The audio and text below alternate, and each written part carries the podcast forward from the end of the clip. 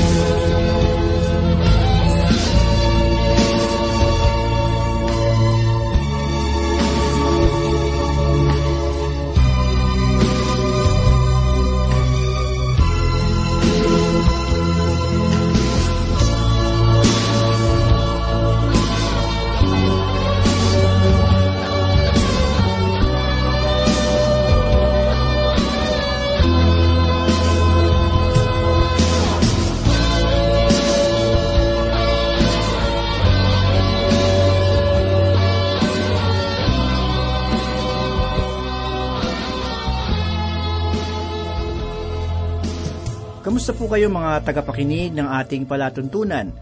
Puri ng Diyos sa oras na ito sapagkat muli tayong mag-aaral ng kanyang banal na aklat. Ito po si Pastor Dan Abangco.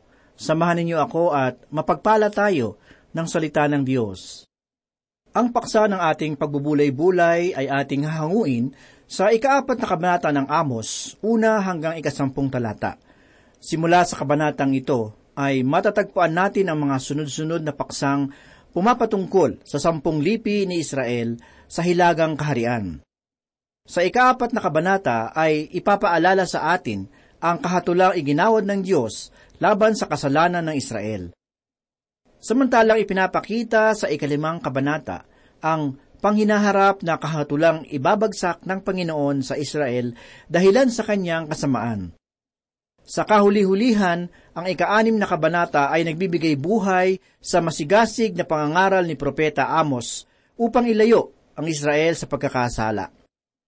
Narito po ang ikaapat na kabanata dito sa aklat ni Propeta Amos na nagsisimula sa mapanuksong pahayag laban sa Israel.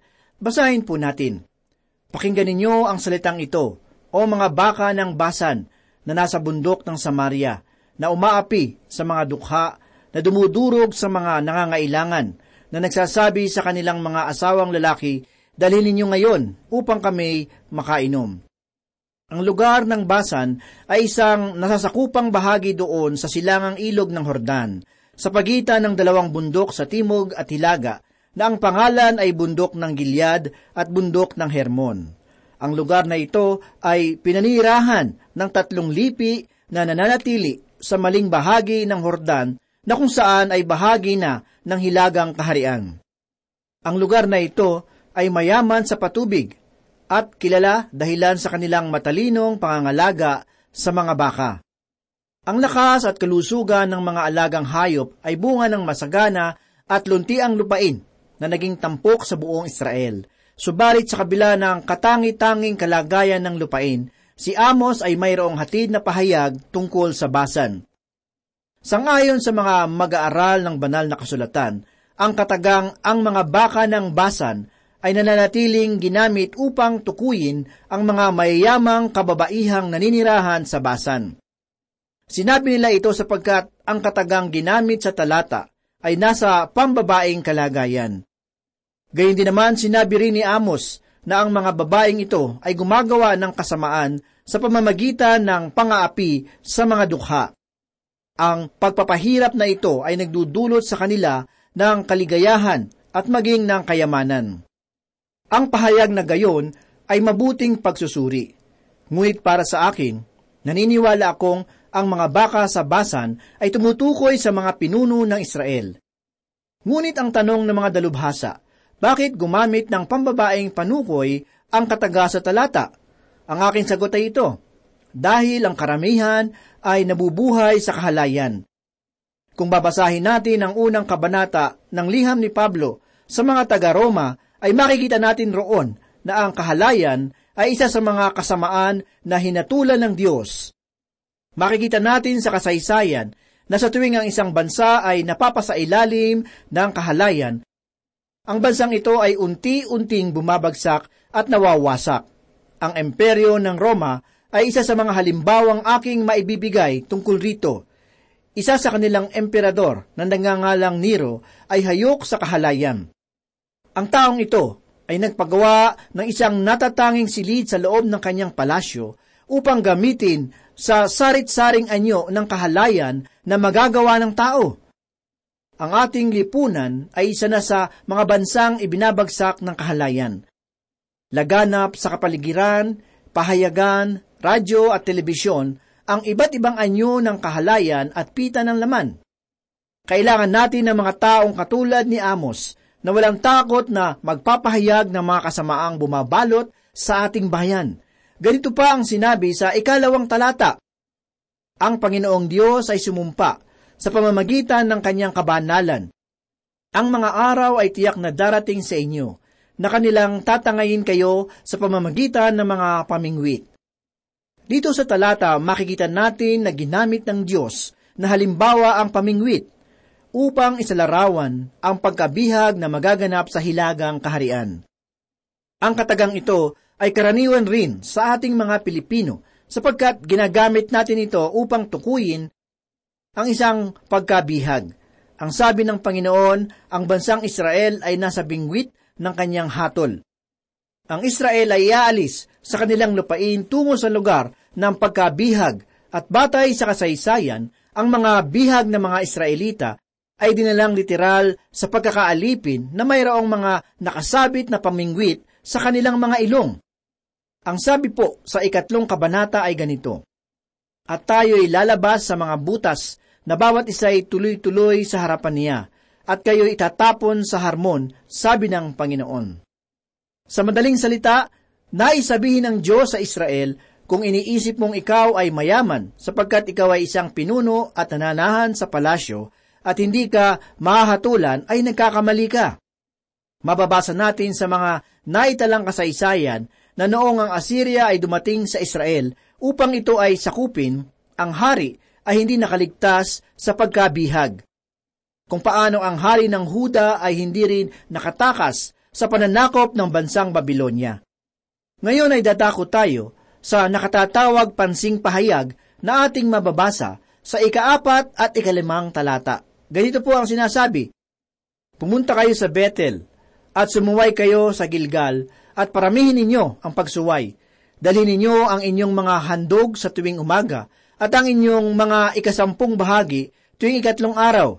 Kayo'y maghandog ng alay ng pasasalamat na may pampaalsa at kayo'y maghayag ng mga kusang handog at inyong ipamalita ang mga iyon.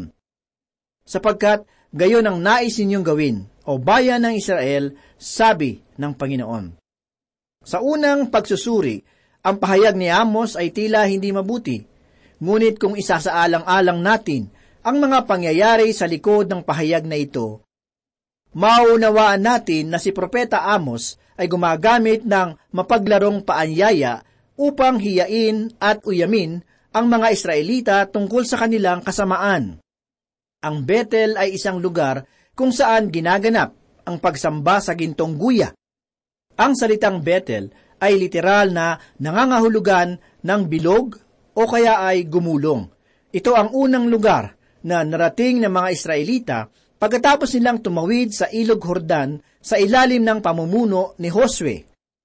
Ang Bethel ay naging banal na dako para sa Israel, subalit matapos lumipas ang pamumuno ni Josue, ang lugar na ito ay unti-unting nagsimulang maging sentro ng pananambahan sa gintong guya. Inaanyayahan ni Amos ang mga Israelita na pumunta sa Bethel upang masigit na magpakasama. Sa ating panahon, ang pananatiling iyon ay katumbasang pahayag na pumunta kayo sa simbahan at magpakasama. Ngunit, pakaingatan natin ang ating isipan tungkol sa paniniwalang si Amos ay nagaanyaya sa taong masigit na lumayo sa Diyos. Hindi gayon. Ang tunay na diwa ng pahayag ay isang panggising na mensahe na naglalantad ng tunay na kalagayan ng bayan.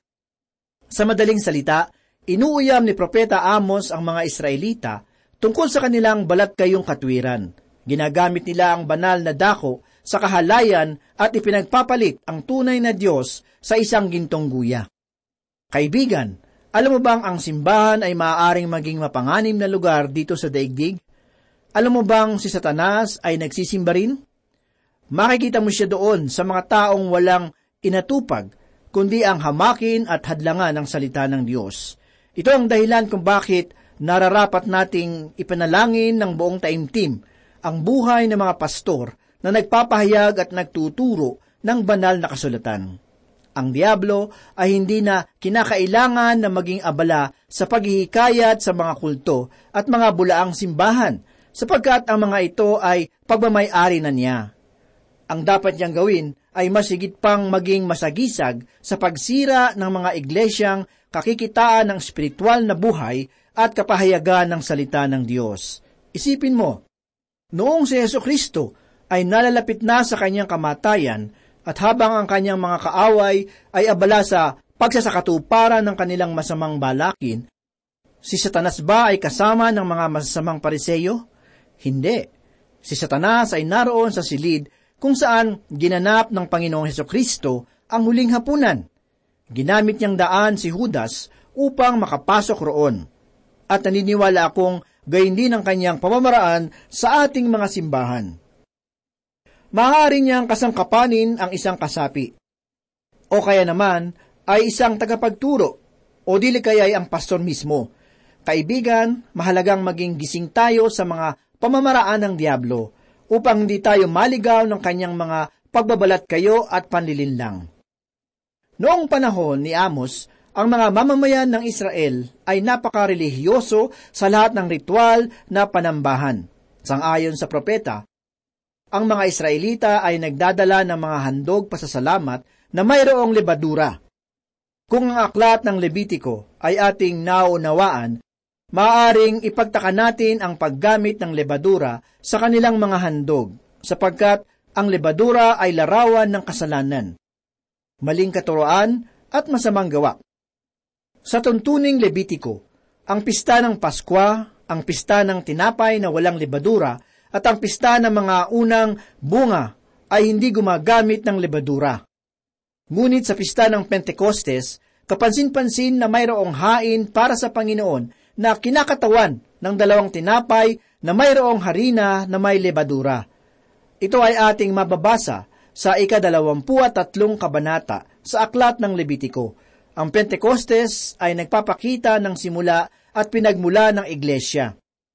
At sa aking palagay, wala pang iglesia na hindi kakikitaan ng kahit kamunting kasalanan. At ito ang dahilan kung bakit ang lebadura ay inilalagay sa alay sa araw ng Pentecostes. Ngunit hindi lamang ito. Ang lebadura ay ginagamit rin sa haing inialay para sa pasasalamat. Ang ikapitong kabanata ng Leviticus ay nagbibigay batas tungkol sa handog pangkapayapaan. Ang sabi sa ikalabing dalawang talata ay ganito, Kung ihahandog niya iyon bilang pasasalamat, ihahandog niyang kasama ng alay ang mga maninipis na tinapay na walang pampaalsa, na hinaluan ng langis, mga munting tinapay na hinaluan ng langis at manipis na tinapay na gawa sa magandang uri ng harina na hinaluan ng langis. Ang tungtuning ito ang siyang maituturing natin na bahaging ukol sa Diyos. Si Yesu Kristo ang siyang gumawa ng kapayapaan sa harap ng Diyos para sa atin.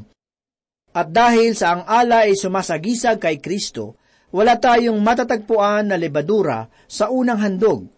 Sa bagong tipan, ang katotohanan ng ito ay binigyan diin. Ang sabi ni Pablo sa ikalimang kabanata ng Roma, unang talata ay ganito, Kaya't yamang tayo'y inaring ganap sa pamamagitan ng pananampalataya, mayroon tayong kapayapaan sa Diyos sa pamamagitan ng ating Panginoong Heso Kristo. Bagamat ang unang handog ay sumasagisag kay Kristo ay walang halong lebadura, ang ikalawang handog ay ukol sa tao. Ganito ang ating patuloy na mababasa sa ikapitong kabanata ng Leviticus talatang labing tatlo. Ihahandog niya ang kanyang alay na munting tinapay na walang pampaalsa, kasama ng alay na handog pangkapayapaan para sa pasasalamat ang mga tuntunin ng paghahandog ay mayroong napapanahong mensahe para sa atin. Ikaw at ako ay maaaring magtalaga ng ating mga sarili sa Panginoon. Minsan, ang pagsasagawa nito ay idinaraan natin sa pamamagitan ng mga ritual sa simbahan. Ngunit ang pagtatalaga ay dapat na maging maliwanag sa ating isipan. Dapat nating maunawaan ang tunay na kahulugan nito bilang ipinagkaloob para lamang sa Panginoon. Ngunit gaano mang paghihirap ang ating gawin na ialay ang ating sarili sa Diyos, hindi pa rin natin mayaalis ang lebadura sa ating buhay. Oo nga't dapat nating ihandog ang ating mga sarili bilang buhay na handog. Sangayon sa katuruan sa ikalabing dalawang kabanata ng Roma, unang talata. Ngunit, dapat nating pakaisipin na hindi natin kailanman magagawang ihandog ng ganap ang ating sarili sa Diyos na walang batik ng kasalanan. Subalit kung ito man ay ating aasamin, ang masasabi ko lang ay aabutin tayo ng oras ng kamatayan. Ang pahayag ni Propeta Amos patungkol sa bansang Israel ay isa lamang pangahamak sa kanilang masamang kalagayan. Hindi man lamang niya binanggit ang unang bahagi ng alay na walang lebadura, sapagkat ang bayan ay lumuk na sa pagkakasala. Kaibigan, dalangin ko na naunawaan mo ang ibig ipahiwatig ni Amos sa Israel. Hindi niya hinihiling na sila ay magkasala, kundi inuuyam lamang niya sila dahilan sa kanilang kahangalan na magpatuloy sa kasamaan. Ang ganitong pag-uugali ay madalas ring nakikita sa loob ng ating mga simbahan.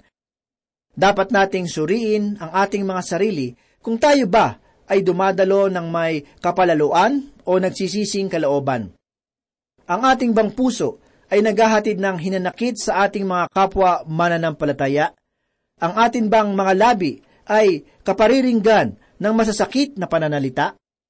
Ang mensahe sa aklat ni Propeta Amos ay mayroong malaking kaukulan sa ating panahon. Marahil kung si Amos ay nananatili pang buhay sa mga panahong ito, ay aanyayahan ko siyang magsalita sa loob ng simbahan at maging sa pamamagitan ng radyo. Sa aking palagay, ang kasalukuyang mga simbahan ay nangangailangan ng mga taong tulad ni Amos. Isang propeta na walang kinatatakutan at handang ipahayag ang katotohanan sangayon sa tunay na diwa nito. Kailangan ng kasalanan ay tunay na mahayag sa kanyang likas na anyo at kasamaan. Mahalagang ang mga mangangaral at tagapagturo ng banal na kasulatan ay maging tuwiran sa pagpapahayag nito. Dapat nating maunawaan ang sanghing idinudulot nito sa ating lipunan. Nilalaso nito ang puso ng ating mga kababayan at maging ng mga taong nasa simbahan. Ito ang malaking suliranin na ating kinakaharap sapagkat malibang ang ating mga sarili ay magkaroon ng personal na pagkakatagpo kay Heso Kristo, ay hindi natin mapaglalabanan ang kapangyarihan ng kasalanan sa ating buhay. Tayo po ay magpatuloy at basahin natin ang ika-anim na talata. Ganito po ang sinasabi, At binigyan ko naman kayo ng kalinisan ng mga ngipin sa lahat ninyong mga lunsod, at kakulangan ng tinapay sa lahat ninyong mga dako. Gayon may hindi kayo nanunumbalik sa akin, sabi ng Panginoon. Ang kalinisan ng mga ngipin na tinutukoy sa talata ay larawan ng kahirapan na dumating sa lupain. Ang katagang ito ay nangangahulugan na mayroong malaking taggutom na dulot ng hatol ng Diyos. Ang kanilang mga ngipin ay naging malinis dahilan sa wala na silang makain. Ang sabi pa sa ikapito at ikawalong talata ay ganito, At pinigil ko rin ang ulan sa inyo, ng tatlong buwan na lamang ang pag-aani na. Ako'y nagpaulan sa isang bayan at hindi ko pinaulan sa kabilang bayan. Ang isang bukid ay inulanan at ang bukid na hindi inulanan ay natuyo. Sa gayoy dalawa o tatlong bayan ang gumala sa isang bayan upang uminom ng tubig, at hindi napawi ang uhaw. Gayon may, hindi kayo nanumbalik sa akin, sabi ng Panginoon. Pagkatapos ng tagutom ay tagtuyot naman ang ipinadala ng Panginoon. Pinatunayan ng Diyos sa Israel na siya ang humahawak ng ulan. Hindi ito isang pagkakataon na mula lamang sa kalikasan, kundi nilikha ng kanyang makapangyarihang kamay. Sangayon sa kasaysayan ng Israel, ang tagtuyot sa panahong iyon ay napakalubha na anupat ang mga taong nasa isang lungsod ay pupunta sa isang lungsod na mayroong tubig. Sa madaling salita, sila ay maglalakad ng paraon at parito, makakuha lamang ng mainom. Ang kahirapang ito ay dapat na magpaalala sa kanilang mga kasalanan, ngunit patuloy pa rin sila sa pagkakasala. Narito pa ang isang salot na ating mababasa sa ikasyam na talata. Aking sinalot kayo sa pagkalanta at ng amag. Sinira ko ang inyong mga halamanan at ang inyong mga ubasan. Ang inyong mga puno ng igos at mga punong olibo ay nilamon ng balang. Gayon may hindi kayo nanumbalik sa akin, sabi ng Panginoon. Pagkalanta at amag ang siyang salot na sumira sa kanilang mga pananim. Ang mainit na silangang hangin mula sa disyerto at ang amag na nagmula sa matinding tagtuyot ang siyang panibagong pambihirang salot na sumira sa kanilang mga kabuhayan. Kaalinsabay nito ang mga balang na nanginginain sa mga puno ng igos at olibo ay walang itinira ni anuman. Ngunit sa kabila ng lahat ng ito, hindi pa rin sila nanumbalik sa Diyos. Pakinggan natin ang sinabi sa ikasampung talata. Aking pinarating sa gitna ninyo ang salot na gaya ng sa Ehipto. Ang inyong mga binata ay pinatay ko ng tabak, kasama ng inyong mga kabayong nabihag. At aking pinaalingasaw ang baho ng inyong kampo hanggang sa mga butas ng inyong ilong. Gayon may hindi kayo nanumbalik sa akin, sabi ng Panginoon. Ang baho sa kampo na binabanggit ng Panginoon sa talata ay tumutukoy sa mga patay na katawan ng mga mandirigmang nasawi sa labanan. Ang baho nito ay umaalingasaw sa bayan, ngunit nagmatigas pa rin ang Israel sa kanyang mga kasalanan. Kaibigan, ang kasalanan kung ating aalagaan ay magsisilang ng halimaw na wawasak sa ating mga buhay. Maaaring ang anyo nito sa simula ay kahali-halina at walang kapintasan, subalit ang layunin nito ay hahantong sa kamatayan. Hindi nais ng Diyos na ang tao ay mapahamak. Ito ang dahilan kung bakit sinugo niya ang kanyang bugtong na anak para sa atin. Binata ni Kristo ang ating mga kasalanan at namatay sa krus dahilan sa atin. Ngunit ang kanyang dugo ay naging makapangyarihang lunas sa ating kalagayan. Sa pamamagitan nito ay makakamtan natin ang kaligtasan. Kung tayo ay taos-pusong magbabalik sa Diyos sa pamamagitan ng pananampalataya kay Heso Kristo na ating tagapagligtas. Kaibigan, ang kaligtasan ay biyaya. Samantalahin natin ang pagkakataon na ang Panginoon ay malalapitan pa, sapagkat kung ang pinto ay nakasara na, hindi na natin ito mabubuksan pa. Manalangin po tayo.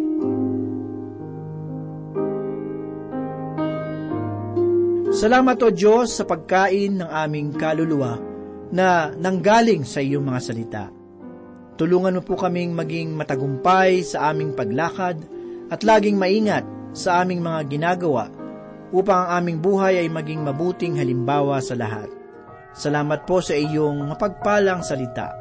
Ito po ang aming mga samot dalangin sa pangalan ni Jesus. Amen. Handa